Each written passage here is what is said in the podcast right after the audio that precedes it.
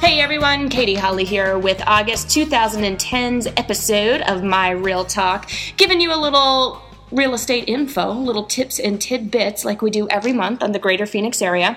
And today, what I'd like to talk briefly about is the greater Phoenix rental market. And when I say that, I don't say apartments, I mean single family residences, condos, things of that nature that an investor would rent out um, to a tenant right now in the greater phoenix area the, the rental market's pretty hot. We are doing really well. And if you think about it all those folks that are out there that unfortunately are foreclosing and, and short selling their homes, they're they have to move into something with a little bit of space. So it doesn't really work for them to move into an apartment because you know they've got furniture and dogs and cats and kids and perhaps they're you know they're wanting to stay in the same community in the same residential community that they were in so that their kids can go to the same school. So there are a lot of folks out there that are looking for rentals in this market. Now you got to be a little careful on the investment side and we could talk about that in greater detail later, but you do definitely want to make sure that you're still being very diligent, even though times are tough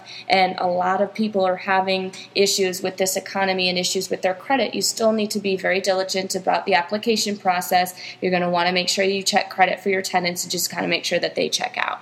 Um, statistically speaking, in 2009, and of course, when I talk about these statistics, I'm using ARMLS data.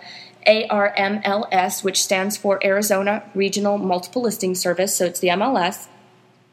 And I'm um, please understand that not all rentals are listed on the MLS. That is just the data that I have available. Just to kind of give you an example, there are you know still people who just go out and, and list their property on Craigslist or in the local paper, that kind of thing. And obviously, those statistics won't be caught up on, on the MLS. Um, but anyhow, in 2009, the active rental listings in the greater Phoenix area hovered between 8,000 and 9,500 rental listings. Um, and today, we're down around 6,300 a month consistently. You got about a two month um, inventory basically on the rental market as far as ARMLS is concerned we are, are feeling it here on my team. We can't keep a rental listing on the shelf. We have 10, 20, 40 showings in one day and several applications that come in. So it's definitely a hot market. If you're an investor and you are looking to make a little bit of money, a little bit of cash flow on your properties, now's the time to do it. Uh, go out there and get yourself a really great deal. Take advantage of that buyer's market.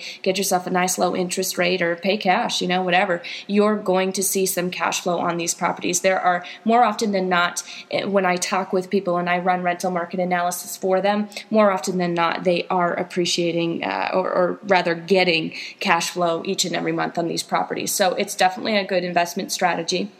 On the other side of the coin, I'm dealing with a lot of people who just have one current residence, whether they, you know, were a first-time home buyer a couple of years back or whatever, and they're wanting to capitalize on the buyer's market now f- and upgrade their current home and so what they're doing is they they understand that it cannot both be a buyer's market and a seller's market at the same time. So what they're doing is they're uh, renting out their properties to great tenants, and they're going out and they're getting they're securing their current you know their new upgraded residents now. So it's really working out for for both of those uh, you know for both of those strategies. So that's why you would rent out their home now rent out your home now what are your choices as far as management well, our team offers a, a, package, which you know other agents might do that as well, where we'll list the property on the MLS for you. We'll market it just like we would a regular listing. We will take credit and application from any tenant that comes through the door. We'll handle showings, that sort of thing, and once and we'll also help write the lease and help you with the lease execution. Once the property changes hands, once the keys basically change hands, then the tenant for the duration of the lease does become the responsibility of the homeowner. We do not do any sort of property management for you. However, we will get a tenant through the door, uh, collecting rent, repairs, that kind of thing. Anything moving forward is uh, the responsibility of the landlord. We do it at a very, very um, cost effective rate for you, especially getting that entire package that I just explained in most cases. And again, it depends on the type of property that you have. So please understand this is case by case, but most cases it is simply a $400 flat fee for the investor or rather the landlord to get all of that done. And again, you manage the property after prop- after the uh, keys change hands. Your other choice is to hire a property management company who will likely market the property for you, will likely take application, credit check, do all that kind of stuff, uh, but they will also manage the property after. You give them sort of some uh, authority. For which decisions they can make, and that's kind of case by case as well.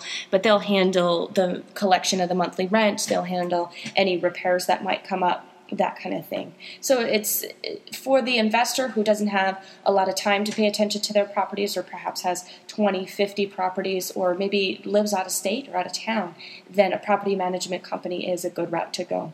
Your next steps, if you're interested in doing this sort of thing or at least learning more about investing in real estate and about renting your property out to tenants, um, there's definitely resources online. Of course, you can always give us a call. The office number here is 602 476 1942. Certainly just give us a, you know, call us with your questions. It's no obligation. You know, we're not going to hound you, stalk you, anything like that. Um, and if you'd like to use our services, great. If not, great. But we're here to answer any questions that you might have. Sometimes it can be a little confusing. Sometimes you don't know what tenants' rights are. Sometimes you don't know what forms you need to use, and that kind of thing will certainly help point you in the right direction. You could also write into either the show or you know write in and ask your questions as well. And our email address is myrealtalk at gmail.com we hope you enjoyed this segment. We'll be back next month with more real estate tips, My Real Talk with Katie Holly. Visit us on the web at www.katieholly.com. See you next month.